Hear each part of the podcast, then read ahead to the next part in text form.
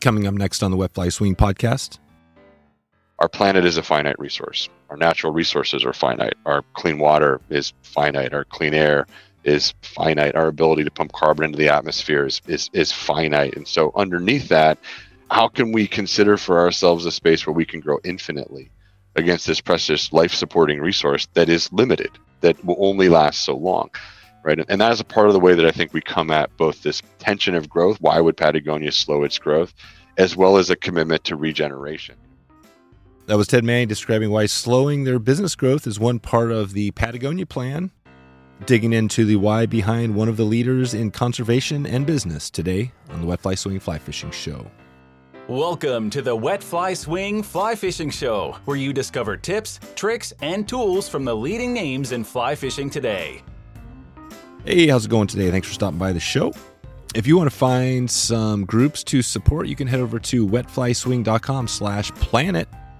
And uh, we'll have a link, some links there to some of the groups we've had on the podcast and some of the uh, some of the groups that we've talked about uh, here today on the podcast. Good chance uh, to find somebody to support.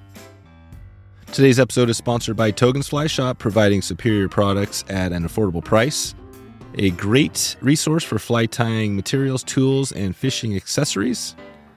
You can head over to wetflyswing.com slash togens right now to get started. That's wetflyswing.com slash togens, T O G E N S. You support this podcast by clicking through that link. Ted Manning is here to walk us behind the scenes of the company Patagonia and the history of how they've created this uh, this amazing company around conservation and protecting our home planet. We hear the story of the founder, Yvon Chouinard, who talks about how he never planned on building a billion dollar company. We find out what some of the big struggles are to creating a large ethical company focused on conservation and why they changed their company mission to saving our home planet. I'm very excited to share this one with you, and I hope it inspires you to take some action today. So, without further ado, here he is, Ted Manning from Patagonia.com. How's it going, Ted? It's going really well, Dave. Nice to be with you this morning. Yeah, thanks for putting this together. I know you've got a busy schedule, and uh, so I'm glad you can get a little hour here to dig into Patagonia, the great stuff you guys have going. Um, I always start off, we're going to talk about some of the products and the conservation stuff and, and how you guys are really leading because I can tell you on this podcast, your name has come up a lot of times. And sometimes it's just me talking about, like, you know, Yvon saying how, like, you guys have changed your mission, right, to save the planet and all this stuff. So, I mean, you've done all this stuff along the way as a company that's leading, and I want to dig into that. But before we get there, let's talk about first how you got into fly fishing, then we'll get into some of the other stuff. All right. Well, I, I grew up a an angler, you know, fishing with my my father and my brother in uh, the woods of Virginia predominantly, and then was at the University of New Hampshire, um, and actually just celebrated this event recently, coincidentally enough. Uh, so about 29 years ago, I went on a fishing trip with a bunch of college friends to the Adirondacks, and I was a spin fisherman at the time and there's some debate on how this story goes, Dave. So if my friends are listening, yeah. they may, you know, they may disagree.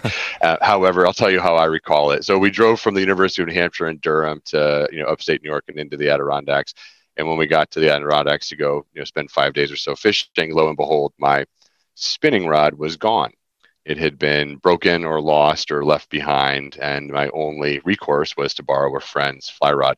So I spent about a day and a half on a hemlock, hemlock choked Adirondack River looking for brookies, mostly catching trees, hating my friends for this prank that they pulled on me. and on day two, found my way into a brookie on a on a woolly bugger that we had floated underneath some of these hemlocks that had been eating my flies. And I was a, a rapid convert um, nice. and have been, you know, fly fishing pretty much exclusively since then. When my sons were born, I came back into some of the trad gear. It was difficult to put three yep. kids and oh, yeah. fly rods in a canoe, but um, but fly fishing has been my my primary love affair. Nice. And so so that same group of friends and I, we hit the Gunnison this year as a, a remembrance. It was about oh, 29 wow. years ago this summer. Holy um, cow. So we co yeah we coincided our trip with the salmon fly hatch and had an epic and shared whiskey and laughed and told stories. There you go. There you go. Nice. Yeah. So so you've got that going, and then just Patagonia because it seems like the position you have, and maybe you talk just briefly um, about your position, then how you ran into Patagonia to where you are. Okay. Um, so my we're a titleless organization. One of the mm, one of the mm, unique things about right. Patagonia, but the way you can understand me would be a senior business leader or a business unit director. That would be a, a former title we organize if, if you can imagine patagonia as a kind of a profound nonprofit meets a product brand company and we sort of smash those two together and figure it out as we go we organize our business around five business units each business unit is is created around this idea of intersectionality the products that we build with the communities that we're intended to impact our business units are Life Outdoors. That would be our activist workwear, kids, sportswear product. Uh, mountains, so you can imagine sort of vertical sports, ski and climb. Trails, that's you're going to get your dirt sports there, your bike run, hikes. Uh, ocean, so that's our logo business and our surf business. And then the business unit that I represent is called Rivers. And so we make the equipment, the accessories, and all of the fly fishing gear for Patagonia. And our commitment is to the communities that advocate and recreate on rivers, right? So really a, a really powerful clean and wild water and wild fish perspective that we then use to build everything from duffel bags to sun hats to gloves and socks. Right, that's it. Yeah. And how do you guys choose? Because there's a lot of stuff going on out there. There's a lot of events. There's probably a lot of you probably get a lot of calls from people. How do you guys choose where you're going to work with? You got this new, say, group, or maybe it's a conservation group or something out there, and they want you guys to support them in some form. How do you choose where you're going next? It's not easy, um, and it, I think it's one of the more challenging portions of the job here. Not just for you know my team, but Patagonia in general. We're a, we're a big-hearted group of people who act with urgency and believe you know that mission is really what drives our work. We find ourselves really committing to a lot of things. There's a lot of issues that Patagonia leans in on with our big voice. And we try to operate at a at a global perspective. So having big conversations around things that matter in, in our world think Artifishal as a film where we kind of began a, ha- a, conversation around hatchery. And then we try really hard to come down and support at a grassroots level. I don't think we're perfect. There's certainly events that we would love to be a part of that we aren't able to get to there are things that i think we miss along the way but we do our best to try to create that balance how do you bring to bear the power of a big global brand you know but enable those communities that are acting on the ground that, that ultimately really get the, the work done and, and we're clear about that you know with with the power of brand we can create narrative and awareness and space for important changing conversations. But we really believe the work needs to be done on the ground. And when we look at the places where we feel like we've won, if you'll allow that uh, mm-hmm. that that phrase, where we've made yep. a difference, it's by empowering people on the ground. And so a lot of it is looking for places where we can connect the power of brand to a community that's doing the work on the ground. Gotcha.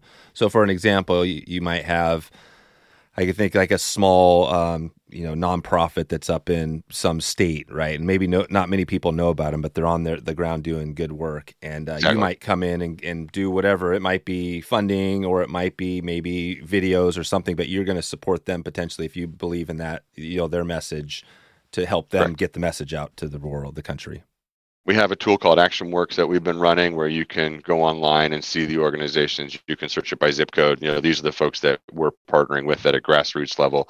And then from that menu of, of options, we, we lift some of those stories into big content films, large email campaigns, narrative around product. You know, then additionally, our team, the, the Rivers team, the fish team specifically, you know, we run a sales force like like most of the brands in our in our industry do but we don't think of them as reps. We call them regional community leaders. And part of their job, part of what they're tasked to do is the classic, you know, let's let's manage these businesses with these select retailers. But a big part of their job is to help connect us and the power of the global brand to that community at a regional level, right? And so we really look to them and expect them to be endemic and authentic and help us see what the opportunity might look like. So Dave gotcha. Allen living in Colorado, right? The Angler's All relationship and those key fly shop relationships, those are really important to us. And we expect Dave to help us understand what's happening with the watersheds and with uh, with access and with uh, ag water rights. You know, the big issues that are kind of informing Colorado, so that we can create that connectivity. You know, again, how do you bring the power of a global brand to bear on you know one square meter of land or one right. watershed or one tributary? That's it. That's it. And that's the power is that the uh, empowering as local as you can get the grassroots, right? Because that's the, what's what's the saying? The um, never underestimate what a small group of committed individuals can do, right, or whatever. I'm kind of blowing that one a little yep. bit, but you know, it's like that's it. It's like that's the power. That's where all these, even Yvon, you know, you look at his story, it's like.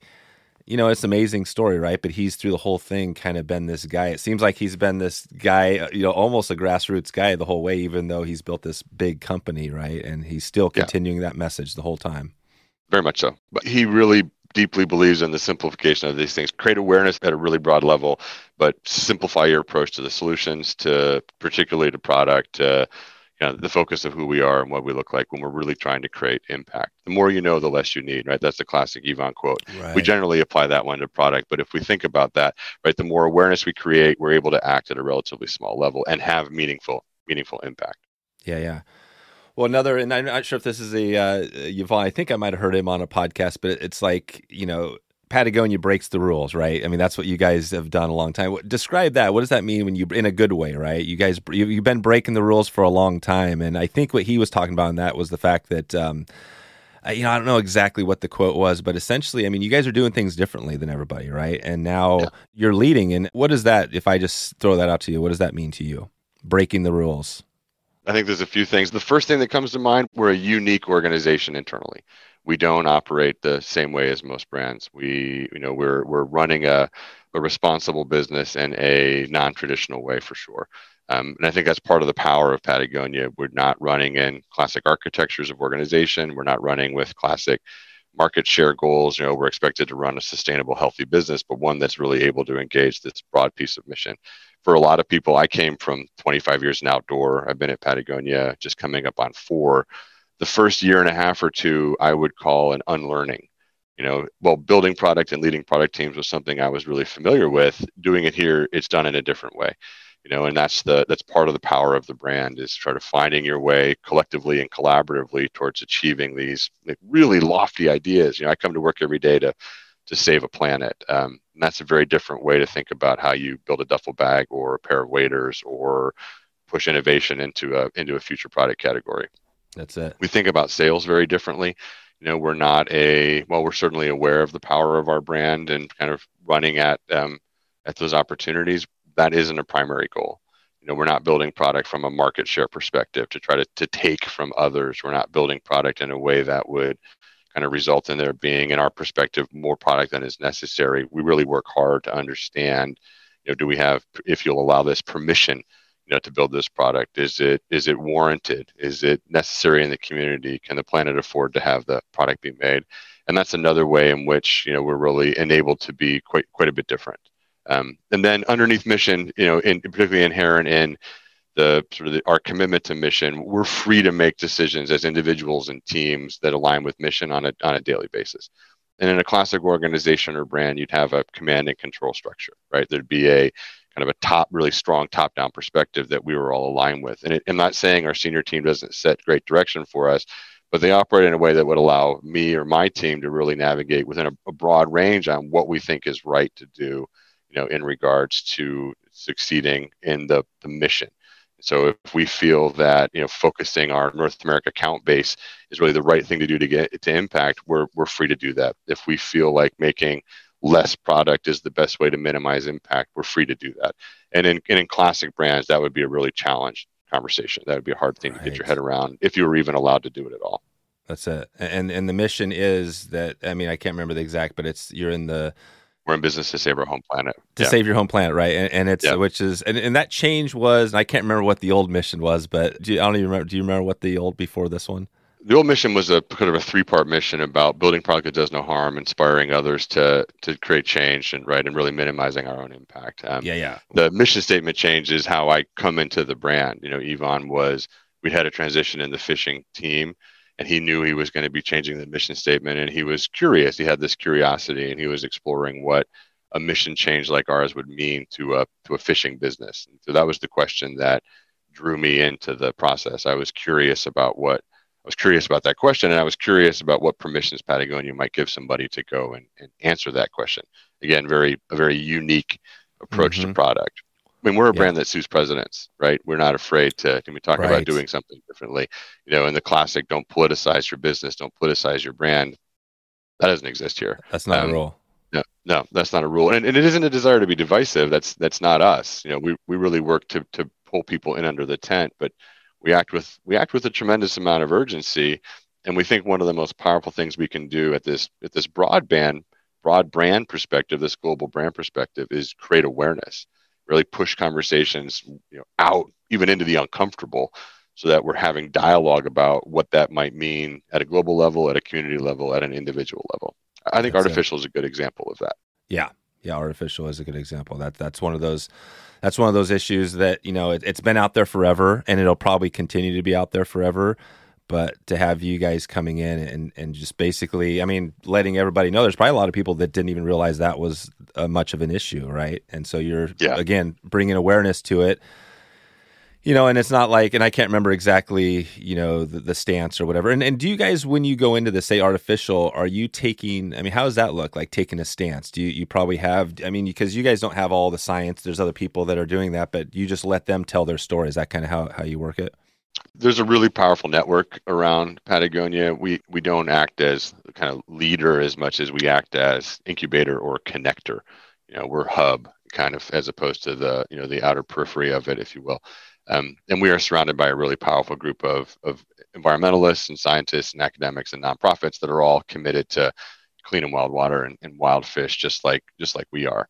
Um, so within that came both the science and the narrative around it's time to ask questions about the real value of hatcheries, both the open net pen fish farms as well as the sort of the hatcheries that are supporting a lot of our recreation. What is the value that we're getting? What's the cost that we're getting? you know and we could have come in and tried to try to have that conversation at a really micro level but then we don't create the moment we don't create the questioning the ongoing questioning in our community of you know i wonder what this means i wonder what this means to me you know and how do i come to change my perspective on this aspect this issue in my own community yeah that's it no that's great and and you know, I think about this, and again, this question has come up a lot for me because I always will be talking about something on the podcast, and I'll I'll think of you know something you guys have done. But how do you, when you're out there, you know, how do you help others empower other brands, right? Because I I think they could look at you and say, "Wow, Patagonia is doing this," but there's still a lot of brands, even in fly fishing, right, that probably could do a better job. Are there things you're trying to do out there to let those people know what you're doing, or do they just kind of they see what you're doing and that's that's good enough, and they should be taking following some of the the actions you guys do? Yeah, it's a. That's a that's a good question. I don't, as I sit here today, I don't know that I feel like we do enough. You know, we operate with relatively, you know, high expectations. It's the COVID disruption of industry connection is is I think a part of what I'm thinking through as well. We were you know excited to be an ongoing part of the work at at AFFTA and IFTD, and mm-hmm. um, you know, and we've had some we've had some disruption there. You know, we are really successful. So to a really basic degree, our success and the principles by which we drive our success, we hope inspires others yep. to be able to make the same decisions. You can operate really ethically. You can be different. You can you know break the rules and sue presidents, and you can still be a profoundly successful successful brand. Yep. Um, we make available a lot of, of what we do. There's not a lot. There's certainly things here that are proprietary, but there's a lot fewer than you would you would think. Um, we certainly have courted other brands that have been courted by other brands who wanted to understand our approach to materials. You know, how is it that we run a business that is predominantly made up of recycled inputs? Um, you know, and, and what does that mean, and, and how do you do that? Yeah, or uh, the older one you guys put. I think this was way back, like many years ago, but organic cotton, right? Wasn't the, yeah. piece there where you guys were? And again, that's one of those things where probably people said, "There's no way you can do that and be efficient or, or have a business around that." But that's something that Patagonia implemented, right?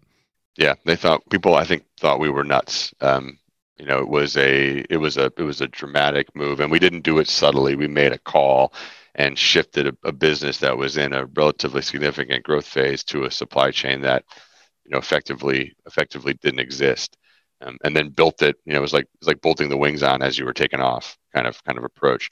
And now we're beyond that. Now we're looking at regenerative organic cotton right? Not not just organic cotton but uh, farming practices and agricultural practices that are you know beyond sustainable giving back creating more positive benefit than there was you know before us. That idea of regeneration it really drove the extension of organic cotton. I think it's really important to our future as well know is sustainable enough anymore. If I'm just checking the box and not improving it, then I may not be getting you know anywhere.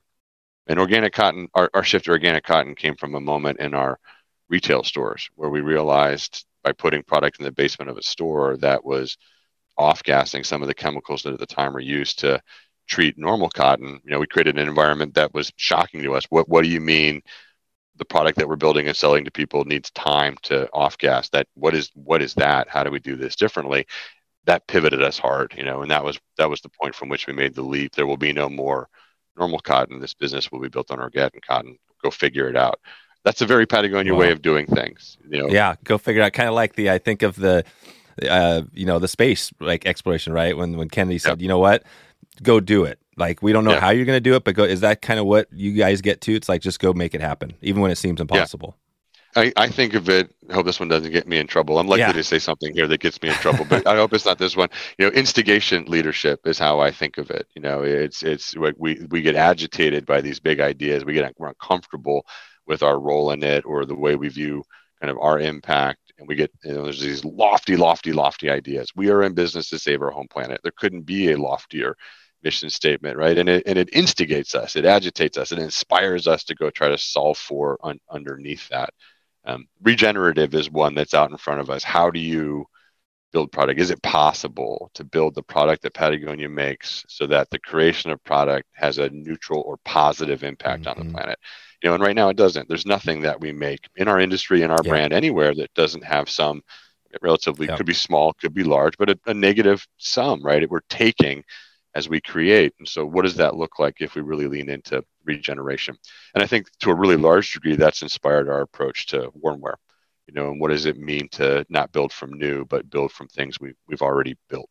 Yeah, that's right. And that goes along with the also you have that program which is repairing, right? You have people can go get their stuff repaired and, and talk about that a little bit because that's a great program maybe people don't know about. But is that apply to just Patagonia gear? And is there like how does this work, this program?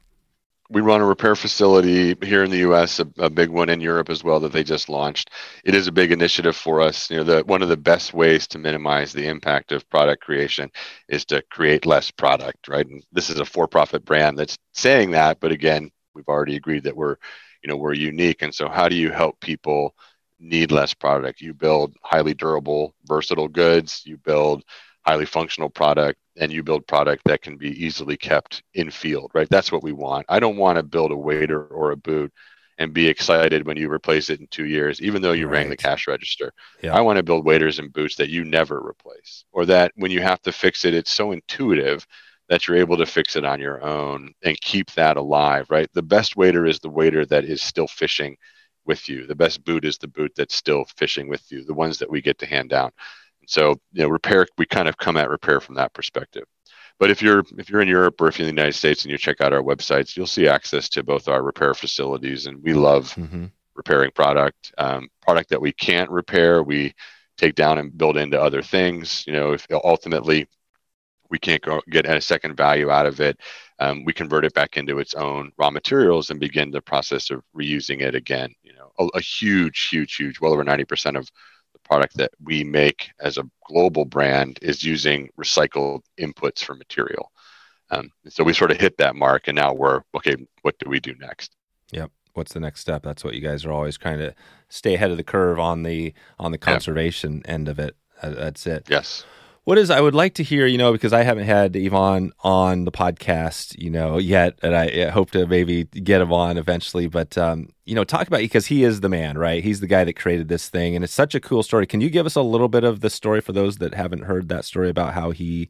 I know it started with like climbing, right? He was a climber, and Yep. uh, can you give us a little history there, just so people understand, like we are where you are now with this new mission from where you came from? I'll give you a light version, although that's probably best served in in his voice. Um, Yep. And if you and, and I'm sure you have, Dave, but if the listeners haven't read "Let My People Go Surfing," that's the you know, that's it. Yeah, that's the that's our form the of. Uh, yeah, that's the book for sure. That's where we that's that's the core canon. We go back to that one quite a bit. yeah, You know, Yvon was uh, you know, he's been an outdoor athlete. You know, his whole life. Um, was living in Southern California and really climbing into the you know the Yosemite and the Sierras and the the big mountains here in California, forging pitons in a in a tin shed at the slaughterhouse down here in Ventura. You know, putting them up in the trunk of his car, driving around, selling them, and then when done selling them, he would he would go climbing. Deep love affairs with surf climb and you know and fish that became a business, and he began to import some product to be sort of build around the the lifestyle, if you will. You know, an early rugby shirt is the beginning of our sportswear business. Um, I believe there's an early fleece that is based on uh, toilet bowl covers or toilet seat covers or something to that effect. Imagine a big, big kind of shaggy pile fleece. yeah, You know, and the business sort of grew and grew and grew from there. All the way through, at its core, was this idea of highly functional product in endemic sports spaces that were working to balance the business and the impact it, it created. And that stays true through today. There's a number of chapters in there, chapters of yeah. growth, chapters of focus. You know, we yep. we we've kind of went from, you know, early climbing business that broke off from what we are today and became Black Diamond. So Patagonia and Black mm. Diamond have a have a shared history early on. Um, we have um, you know the, the rugby shirt grew into a meaningful sportswear business. Um, we've broadened the sports that we sort of focus on along the way. Um, you know, each of those is a is a is a is a pivot if you will. And each of those is sort of a i would tell you it's a recommitment to our our core values you know do as little harm as possible build the best product we possibly can and operate in a way that really helps us understand our impact while creating an environment where employees are enabled to balance work and life really well yeah, that's it. And and the fishing gear, when you look at that, it's uh, you know, you of course got the boots and waders. I mean, how did you guys choose? Because there are different products you could have out there, and I'm not sure about the whole line, but um, you know, how'd that look like when you first chose? Like, okay, these are the products, and uh, was it were waders and boots? Was that always a first piece of of what you guys got into? They've been in here for a while. The, the really early products are um, some shells and some packs and some apparel you know, we had started to build expertise in fabrics and raw materials, and then that was applied to those sports, you know, and then we've kind of grown into from there. You know, waders have been around for a, quite a long while, along with jackets and packs and other apparel. Boots are probably the the most recent ad, but they've been in the business for you know 15 or 20 years or more as, as well. And now a quick break and a word from our sponsor. Fishhound Expedition is putting together remote Alaskan wilderness trips for you to do that trip of a lifetime. These are not your lodge style trip. This is the remote Alaskan river float trips where you will be fishing for salmon, mousing for trout, uh, having campfires, drinking a few beers along the river. Pretty much, if you love the river trip in a remote part of the world, this is the trip for you. Adam, the founder of Fishhound Expeditions, was on a recent uh, podcast episode and talked about his passion and why this has always been a huge dream for him. And now he's built this amazing uh, business. And uh, and if you want to dig into it and find out more about Alaska, check in with Adam right now. We're going to be heading out there this fall for a big trip. We're going to be floating down and uh, taking some photos, digging into it. So if you're interested in connecting um, on one of these trips, check in with Adam right now at Fishhound Expeditions. You can find them at wetflyswing.com slash fishhound. That's F I S H H O U N D to connect with Adam and uh, find out what they have going on right now. You support this podcast by clicking through that link to Fishhound. Okay, back to the show. And I've been thinking about something on this. You talked about a different way to do it, but the slowing of growth. I know I've heard that along the way where you guys have actually talk about that. What does that mean? Because most companies think like, you know, growth, you got to always how you, and I know you're a private company, so you can do a lot of different things, but what does that mean, slowing growth, and why would you want to do that? That is another, that's a, that's a good one. And that is definitely another unique aspect of this brand. Um, we have an uncomfortable relationship with growth as a brand and as a community of, of people, you know, the, the internal and external stakeholders and, and sort of fans and employees of this place have an uncomfortable relationship with growth. We want to be successful. We really believe in the product that we build. And so, you know, we believe we're building as ethical a product as can be made right now, always striving for more, but as ethical as we can make right now. And so, to a certain degree, we know that the more of the most ethical product we can build and sell, you know, we're helping people make really good choices in product that minimize impact and growth has impact and growth has cost. And you know we're uncomfortable with that reality. We don't believe you know and if we don't believe in the hollow promise of infinite growth on a finite resource. Our planet is a finite resource. Our natural resources are finite. Our clean water is finite. Our clean air is finite. Our ability to pump carbon into the atmosphere is finite. And so underneath that how can we consider for ourselves a space where we can grow infinitely against this precious life supporting resource that is limited, that will only last so long. Right. And that is a part of the way that I think we come at both this tension of growth. Why would Patagonia slow its growth? As well as a commitment to, to regeneration. You know, one of the ways that we can enable for everybody, you know, the ability to to lean into growth against a finite set of resources is to create these practices that are regenerative so that we're you know creating more opportunity if you will by giving back as we create and sell not just taking taking taking. And then lastly you know covid for a lot of brands you know was a look in the mirror moment. Um, and we did not waste that crisis. We looked hard. We looked at ourselves internally. We looked at the way we built product. We looked at the way the brand shows up. We looked at how we used our voice across a you know, broad intersection of communities, environmental, more and more social and, and social justice based. And we sort of challenged ourselves, to, you know, in, in the way that this brand has done that. Let's recommit to what we believe in in the face of this this transformation. And we felt like there was places that we could put our energy internally and externally that would do more to save the planet than if we just continued to enable the growth that was our right. It's there. We could be a bigger business if we want it to be, and we don't. We don't choose to be.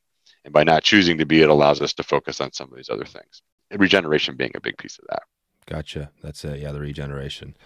And again, you're setting, you know, setting the standards. That's just one of those things you hear about. It's like, oh, slowing growth. It gets people thinking again. Oh, what does that mean? And then they dig into it and they learn. Oh, okay, yeah. There's different ways to do this. We don't always have to be, you know, making more and more and more. And and that's the challenge i guess with the public you know maybe a different company that's publicly traded right? Where they yeah. have they have people and boards and things that there was a book written in the early 70s by an economic theorist named E.F. Schumacher and the book is called small is beautiful. Um, there's a number of books that sort of highlight this. There's some recent work going on around regenerative finance and economy that's really you know, powerful coming out of a group called the Capital Institute. Anyways, Schumacher's book "Small is Beautiful" is where some of this infinite growth to finite resource, you know, and how does that work? He coined the idea of a, a Buddhist capitalism. You know, in the in the the Reader's Digest version of "Small is Beautiful" is that if if we really at a at a global level, a global community level, if we operate all of these businesses for enough, there is enough for all these businesses it's only in the the disproportional indexing of some to get lots and and many to get less, you know, that we start to create an erosion of our ability to support everyone. And so if people are really interested in that idea of regenerative economics, regenerative finance, I'd start with Schumacher. That's awesome. Yeah, I'll put a link to uh, in the show notes to that for sure.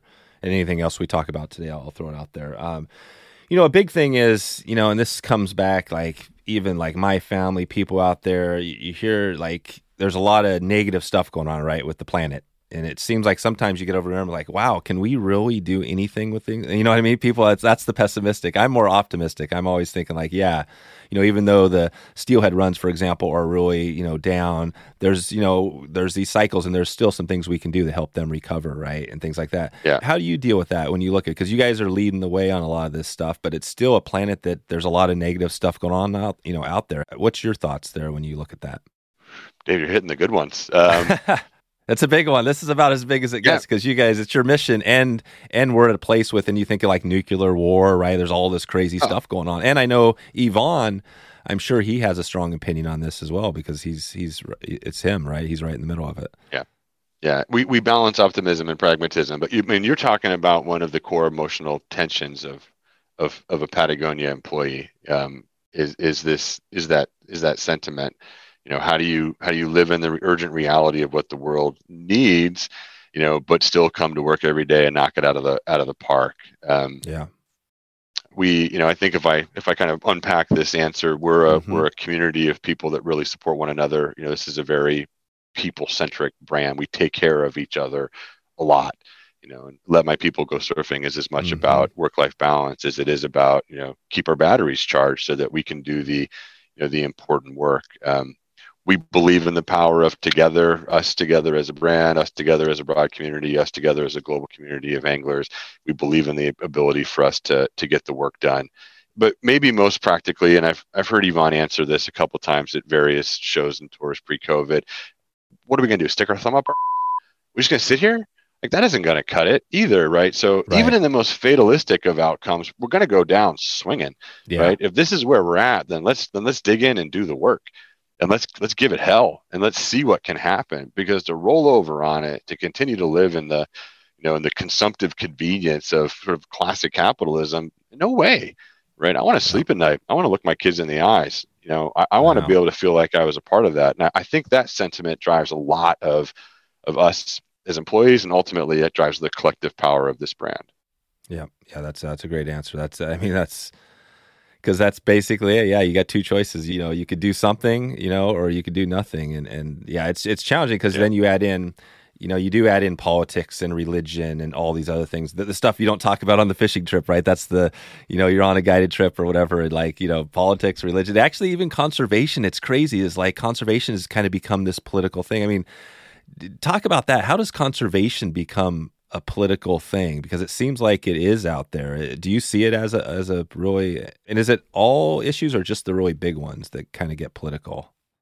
We're hitting all the high points here. You know, I, I unfortunately I think the the narrative of our country is right now designed to politicize and divide. I don't yeah. I don't know that necessarily. And I think all we see is the edges and yeah. sometimes we miss the you know the the middle um, and the social media and stuff is like just yeah fuel to the fire right uh, shoot your TV, sink your yep. phone. Yeah, for sure. Right. Let's go yeah. back to analog. I think we'd be better off off for it. Yeah. Or or talking. I always say the talking face to face. It's like like we're talking face to face. I mean, you can't be an asshole, you know, if you're looking at somebody in the eye. It's hard to, yeah. right? So th- and that's the challenge. Yeah. Is out there these emails and texts and, and all this social. Like you're not looking at anybody. It's just like you're just throwing no. stuff out there. Yeah. Yeah. From behind the veil, from behind the wall. Um, we don't view conservation as a as political. We view the planet as the you know, and the natural resources as the you know the rights, the assets of of all. You know, and we don't think it is a you know that really it's the politicization. We don't think there's an agenda that's running through conservation that's meant to be anti-business. Remember, at the foundation, it's like who promised you infinite growth on a finite resource?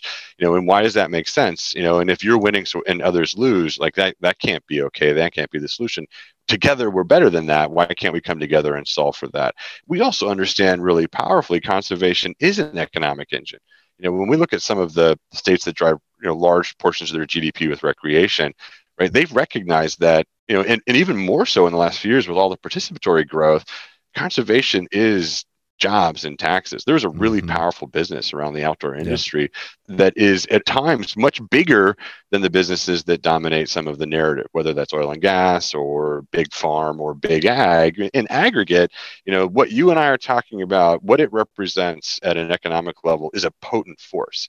So, you know, we don't hug trees because we love trees. We hug trees because we believe we need them to support our humanity. We hug trees because we believe that the recreation that that they help us create is a powerful economic, you know, engine. And we hug trees because we understand that life needs to be lived in a balance. And then when we're out of balance, we've we've missed something. We're certainly out of whack with an idea of regeneration. We're not operating in a balance of the of the man-made and the natural, right? And and yeah. so you if you look at our narrative, you know, we push back hard on the blind industrialization of nature. And we ask, why do you think this makes sense? Why do dams make sense? Why do hatcheries make sense? Why do these things make sense? You know, and, and left alone, what we believe is that nature finds a balance that will work for all of us. And underneath that, we begin to open up the economic opportunities of outdoor rec and outdoor businesses.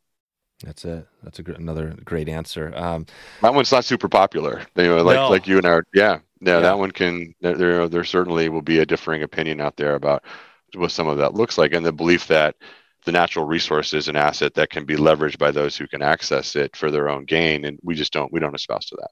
Yeah. Yeah. No I, and we've heard some stories uh, you know, we recently had a uh, like Indifly was on, and they were talking about the local. Again, it's going back to this local communities and, and helping them right take care of their. And I kind of asked some of the questions there is like, God, you got powerful forces trying to take down the forest, right? And some of these the Amazon, and there's and it seems challenging. But again, I think it's getting back to that local, like you guys have said. You, you empower the local groups, um, you know, to take charge and kind of lead lead from the, as opposed to top down, right? You guys are leading from the trying to lead from the other end. Yes, indeed. We we just released a film called Tribal Waters that looks at the oh wow Wind River Reservation and the indigenous community of the Winds and the relationship that they have with the with water and the state of Wyoming and how they're reclaiming some of that power. Um, it was a, a film we launched in partnership with Teton Gravity and and Indifly. Oh, right. I didn't even it's, know that. We, yeah. There you go. We talked a whole yeah, and we dug in a little bit into the Wind River, and I know that's a a, a, huge, you know, a huge topic. And that's the thing is that a lot of this stuff, sometimes you see, you know, some stuff that's going on outside the U.S., but that's a powerful thing. And really that's powerful because you're talking about not only the conservation, but indigenous people, right? There's a whole nother issue of of think of the you know yeah. the history there, and and again the struggles. Like for some reason, that's another struggle for people. Like you know because there's this again there's probably there's the racist thing going there as well, but Yeah. Um, so that's good to hear. You got that going. Um, so tribal waters is a good one. Another one I was thinking about. Maybe we can just go on a quick little run of some of the, the programs you guys are supporting. But I know Riverhorse uh, Nakadate. He's we've had him on, and he's down like in the boundary waters, right? Another big issue that's going on. How? What are some of the big? Just give us a little rundown, and maybe if some folks don't know the the key, some of the programs, and or some of the the conservation issues around the country that you guys are working on. What's going on there? And then give us a couple that maybe are coming up. Uh, okay, let's let me let me see if I can gather them all. Right, we we started with the fact that we've got a really long list of things that we're focused on. I'm definitely going to miss a few, so apologies yeah, yeah. to those partners whom I missed. But if I start uh, right to left, you know, we've got some work going on with the folks that are trying to protect Frenchman's Bay up in Maine on a open net pen proposal mm. that is coming in there that we think is a a, a terrible mistake. Um, we're continuing to work to support the striper community of the East Coast and really looking at the relationship that commercial fishing, the you know the what's happening in those in those fisheries and how are we making sure they're they're vibrant, um, kind of coming across to boundary waters, ensuring that we continue to protect that from extractive economies that ultimately will destroy that resource and eliminate its ability to be an economic engine for that for that region. We've got a relatively big focus on Colorado River watershed in partnership with the Nature Conservancy you know, and, and how do we continue to make sure that there's a balance of the of the water rights across that multitude of stakeholders, so that all parties are supported. Um, there's going to continue to be ongoing focus in the northern Rockies around the impact of climate change and climate crisis. We're seeing that, you know, as we're all kind of living through that combination of of floods and fires. Um, continuing to move to the left coast, if you will, you know, we're we're with heavy hearts um, anticipating the ongoing demise of the wild steelhead in the Pacific Northwest. You know, that's a hard one to look at, but we can kind of feel feel that one coming. Coming back down to our home state of California, you know, really focused on water and climate crisis, you know, and what that's going to mean to this state as we are, you know, literally running dry. And that's just the United States. Wow. You know, there's a list yeah. that would exist for Europe, who's done phenomenal work you know, really, really lobbying and navigating for the elimination of dams. Um, we have a, a, a, large voice in the pushback on these open net pens and these sort of industrial hatcheries and what they what they really mean. Um, we're beginning to look at the relationship that kind of unconscious capitalism has on and what that means to the choices our consumers are making and how do we help lead people towards a more conscious consumer, a conscious form of capitalism that's related to climate overall. And then continuing to come all the way underneath that, we're really beginning the early work of exploring the intersection of environmental justices and social justices.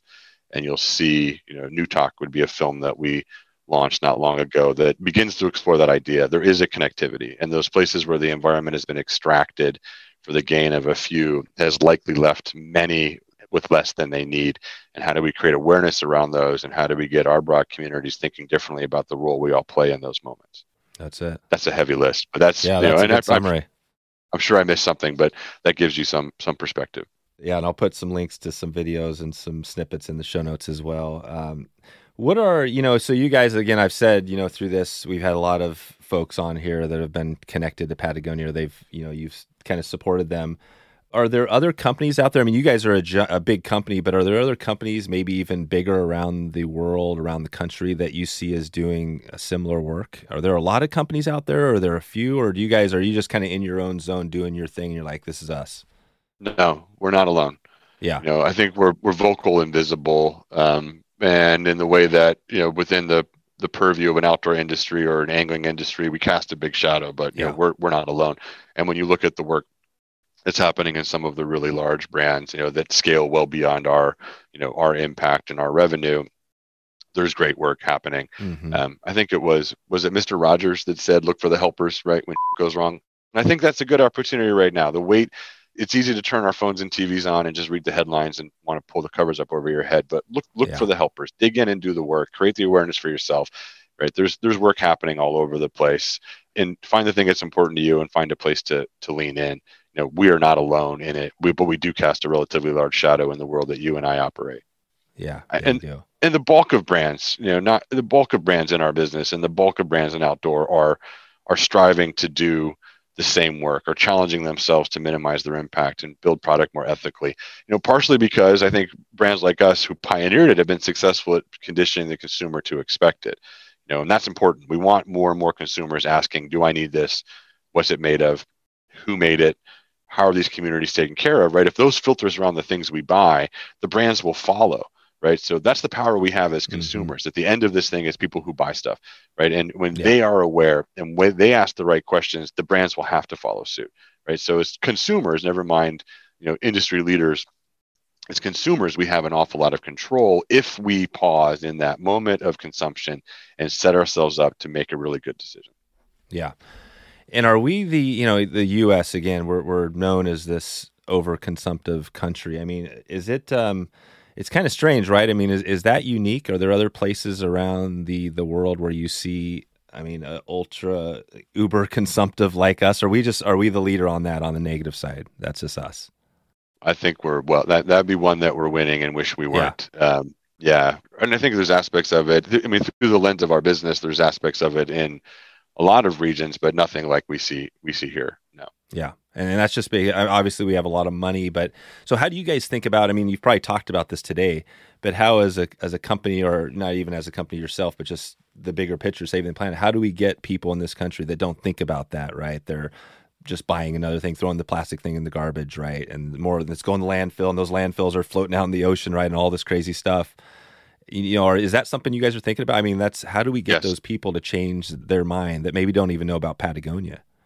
We introduce them to us or others. You know, we, we believe that the product has to carry the narrative, right? So we, we don't build product that just to get to the transaction. You know, I think that would be the the classic and historical form is you build product so that it rings the register, and that's that's not enough for us. You know, we want product to be impactful beyond the transaction. We want people to think about the what and why of product, so that over time, you know, they're starting to be conditioned to ask these these different questions. And then the conversation you and I had about connecting global brand to endemic impact, we, we use the power brand to create awareness to really push back. You know, The Monster in Our Closet, another film that we released recently. It's a short look at what does it cost when you buy a piece of apparel, you know, and what yeah. was behind that, and what's the reality of the impact that the global apparel business has, Patagonia included. A look at ourselves in a way that was, you know, mildly uncomfortable. So we really believe yeah. that product carries important narrative. So how and why we build product, we hope over time gets customers thinking differently and that at yeah. a global at a, at a content at a at a media level we know that the brand has enough power that as we raise these issues people are engaging it at a really high level and beginning to rethink know, what this looks like so we've talked about films today that push back against the industrialization of nature films that explore the impact of environmental injustices and social injustices films that challenge us in terms of what we buy and we're hanging in our closet and the impact that all had. Those are giant topics. Yeah. Full of nuance. Yeah. And we've pushed the conversation so far and made people uncomfortable within uncomfortable. that. Yeah. Yeah. To begin to create that yeah. moment of I need to rethink what this looks like. I love that. Yeah. So that's it, it is it, you know, getting uncomfortable, right? I think everybody's sitting back and I think a lot of people are too comfortable. You know, everything's just yeah. coming to them where they gotta yeah, it's good to be uncomfortable, right, and to try new things and to explore. Um, so let's take a quick example. So you know, say we were putting together, we are doing some of these trips, right? We're trying to help uh, you know listeners explore the country and things like that, and we're trying to support some conservation groups. You know, like we're trying to find certain groups in these areas we're going to. But just flying in an airplane, right, is is you know that's adding to our footprint, right, um, on the carbon stuff and but you know going to these places and then supporting group how would you if you gave me advice to really support that local group other than you know we're going to get them on the show we're going to promote them what, what, do you think we could do? What could i do with this podcast with this this thing we have going with our business to help support them? What do you think is like a few items you words of advice? I this this may i may be operating in some of my idealism but i i think part of it is people don't know right we create this discomfort this instigation agitation and people don't know where to put it what do i do with it right. so dave helping people understand that if you're heading to this place to fish you know take a half a day and volunteer with this group right you know or you know put down our right to fish and target these species all the time and balance it with the need yeah. to put work in so the fish will continue to be there right and in that That's way it. we begin to open up a bit of that concept of regeneration kind of yeah. working inside a, a whole system where we're giving back and ensuring that the system will be perpetuated. That's easy. Yeah, no, that's a great one. That's easy. That's you. You go there and just get people to actually get on the ground and take it, as opposed to like giving money. Like literally get them to volunteer and work with the group. That's way more powerful, right, than actually giving yeah. money. And that action works. There's a lot of filters that you can put on this. It doesn't take much in a Google search to find nonprofits regionally that align with our values. For Patagonia, we call it ActionWorks. And if you check out ActionWorks online, you can put in your zip code or the zip code you're traveling to, and you'll see the organizations that we've supported over time and aligned by their topics. Maybe it's you know, maybe it's clean water, maybe it's clean air, maybe it's climate justice, maybe it's social justices, right? Cool, great. Here's the folks that we know in your zone or the zone that you're traveling to. Reach out. They'd love to hear from you. They would love the support. That's perfect. Nice. Repair your gear. Don't buy new stuff so much. Yeah, Let's yeah. No, I love the lot. I love the repair the gear because the waders is such a good example. I mean, waders and boots. I mean, waders has been such a, a, a pain for a lot of people over the years because waders. I mean, I think maybe the tech's better now, but I mean that's a challenging thing. Literally, you're putting you're trashing on these things. I mean, how do you get that thing to last more than you know a couple years right and, and you guys yeah. you're working on that i mean what do you think is a good and i always used to use the 10 year rule like you know my boots should last at least 10 years right i mean like stuff that's but it seems like a lot of products don't last even close to 10 years. So, I mean, do you guys have a focus on timing? Let's just take your waders for example. Is there a, is there a thing where you say these things should last this certain year? Or how do you get into that conversation? We test to 400 days, right? That's sort of like, you know, 400 days of use. So before we put it in market, we want to know that it'll get, you know, that long. And then we, we work the design into its repairability. How easily can this product be repaired, whether it's at home or from, uh, you know, from a, a Reno, our, our repair center here in the you know in the U.S. Um, and the reality is is that there's very few people that can put 400 days in a wader you know, even over a lifetime. That's a pretty elite group of us that get the luxury yeah. of fishing that much. You know, but we're building against that sentiment so that we can ensure it will be you know as long as we can. waders are the one of the trickier products I've ever had the honor to work around. It will fail. There's yeah. you know if if you do the thing we really hope you do in your wader, like get on your feet, go Crawl. find your fish. yeah, like spend time with people you care about and places you care about. You yeah. know, the, the wader will fail. So, as opposed to avoiding failure of a wader we ensure that we've got ways to kind of give it its second and, and third life. And then boots, the you know Danner when we launched the River Salt oh, yeah. the foot tractor. Yeah. yeah. that was really that was. Can you build a boot for a lifetime? It was almost an internal experiment. Can you? Yep. you know, is it possible to build a boot for a lifetime? And it, yes, and not. You know, we learned a lot along the way. I think you'll see us come out with you know evolutions of that thinking here in the future. But but yeah, if if we fulfill the commitment as anglers and you know, and, and, and global citizens, if you will, if we really take care of gear, if we're buying gear that's built to last, if we're coming home and, and being careful with gear and putting the time in the gear, ensuring that the boots are conditioned, ensuring that they're yep. clean, ensuring that the waders are clean, putting them away appropriately at the end of season, checking them for the pinhole leak so they don't become a problem. Right. We'll get as long as we can. Now, again, we hope you fish so much that you even wear ours out, and that's awesome. And when you do, let's get ourselves into the next best product but a lot of the product that you know I think people are accessing is getting turned over in a year or two, and yeah. I think as an industry we're capable of better than that. Better than that. That's perfect. Cool. All right, uh, Ted. Uh, so give a heads up. We're just looking out, say the rest of this year, you know, into the next year. Do you have uh, anything new coming for you or Patagonia? You want to give a shout out to? You can give us a heads up on. It could be product line or movies, or yeah, I'm not sure if you've talked about it today. We have a. We've been partnering with uh, Bureo so reclaiming fish nets for oh, yeah. um, put into some recycled product. We have a, a kick-ass fishing jacket called the Swiftcurrent jacket that comes nice. out this fall.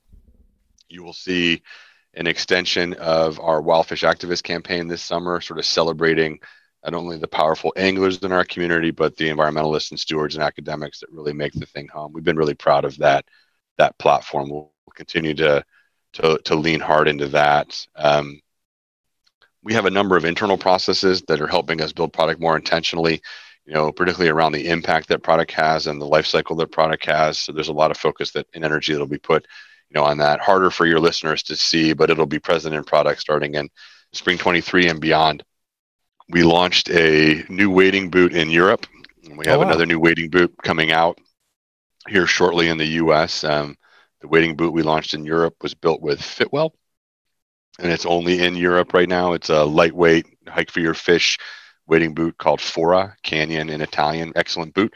And as we mature our relationship with Fitwell, we hope to bring it to the U.S.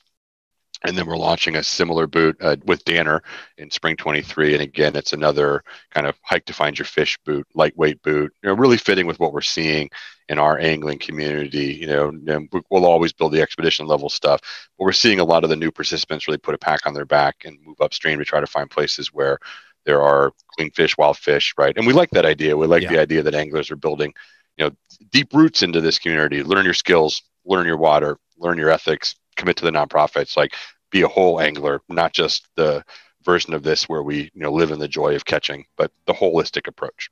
That's it. That's perfect summary. So, uh, so right, Ted. Uh, I think that's about it. I mean, I definitely could chat with you. I would love to dig in more to this, but I'll, I'll leave it maybe till another one down the line. And uh, just want to say thanks for spending the time today. And if anybody has questions, we'll send them out. Obviously, Patagonia.com. But uh, anything else, we'll have in the show notes. All the the kind of actions we talked about today, where people can actually support your mission and, and kind of move move forward. Dave, I appreciate it. Thank you for the time today. It was nice to get a chance to chat, and I would look forward to doing it again. So there it is pretty powerful stuff, right? We dug into it. Wetflyswing.com slash 345.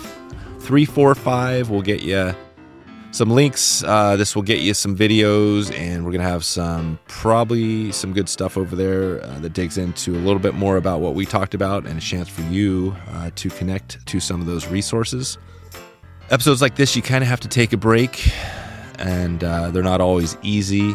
Uh, we got into some big questions. Um, and I feel like it's important to keep uh, digging into this and having everybody think about think about daily, right? Um, what can we do today, even if it's small, even if it's tiny, super tiny? What can we do today to make a difference? It's that small group, that one person that starts it all. And, uh, and as I think about it, uh, talking to my my friends, you know, this comes up. It's like we had a recent conversation which I brought up saying, "Hey, how are we doing?" I mean, this this episode got me thinking about that, right? Like, how are we doing? Literally, are we destroying our planet? And uh, a couple of them said, "You know what? Let's uh, let's just enjoy the sunshine. Let's enjoy the sunshine today, and, and not uh, not think about that." Um, but I think we kind of have to think about it, right? I mean, it, it's always there. Not that we have to let it consume us and definitely enjoying um, enjoying this world is amazing. But but also, what can we do? What can we do today? That's what I'm. I guess I'm thinking about. I'm moving ahead in this one. What can I do today? What's one thing I can do to change things um, for the better for my kids, for the kids' kids, and uh, and so the planet doesn't increase by 10 degrees in uh, in the next 50 years. Okay, so this is a. I'm going to leave this on a positive note, though. So that's my that's my rant. The positive note is is that yes, we do have some great groups out there, uh, great companies, great people doing great things. So I think the key is to connect with those people and share the word and get the word out there and, and do your one thing today, whatever that is. All right. I don't know if it's uh, evening, if it's morning, if it's afternoon, if you are when this is that you're listening to this, but I hope you have a great day. I hope that maybe you can connect with us on that uh, on that trip, that next trip. That'd be that'd be super cool. Or if not, connect with me online, social media, or email. Thanks again. Have a good day, and let's stay optimistic. Thanks for listening to the Wet Fly Swing Fly Fishing Show. For notes and links from this episode, visit wetflyswing.com.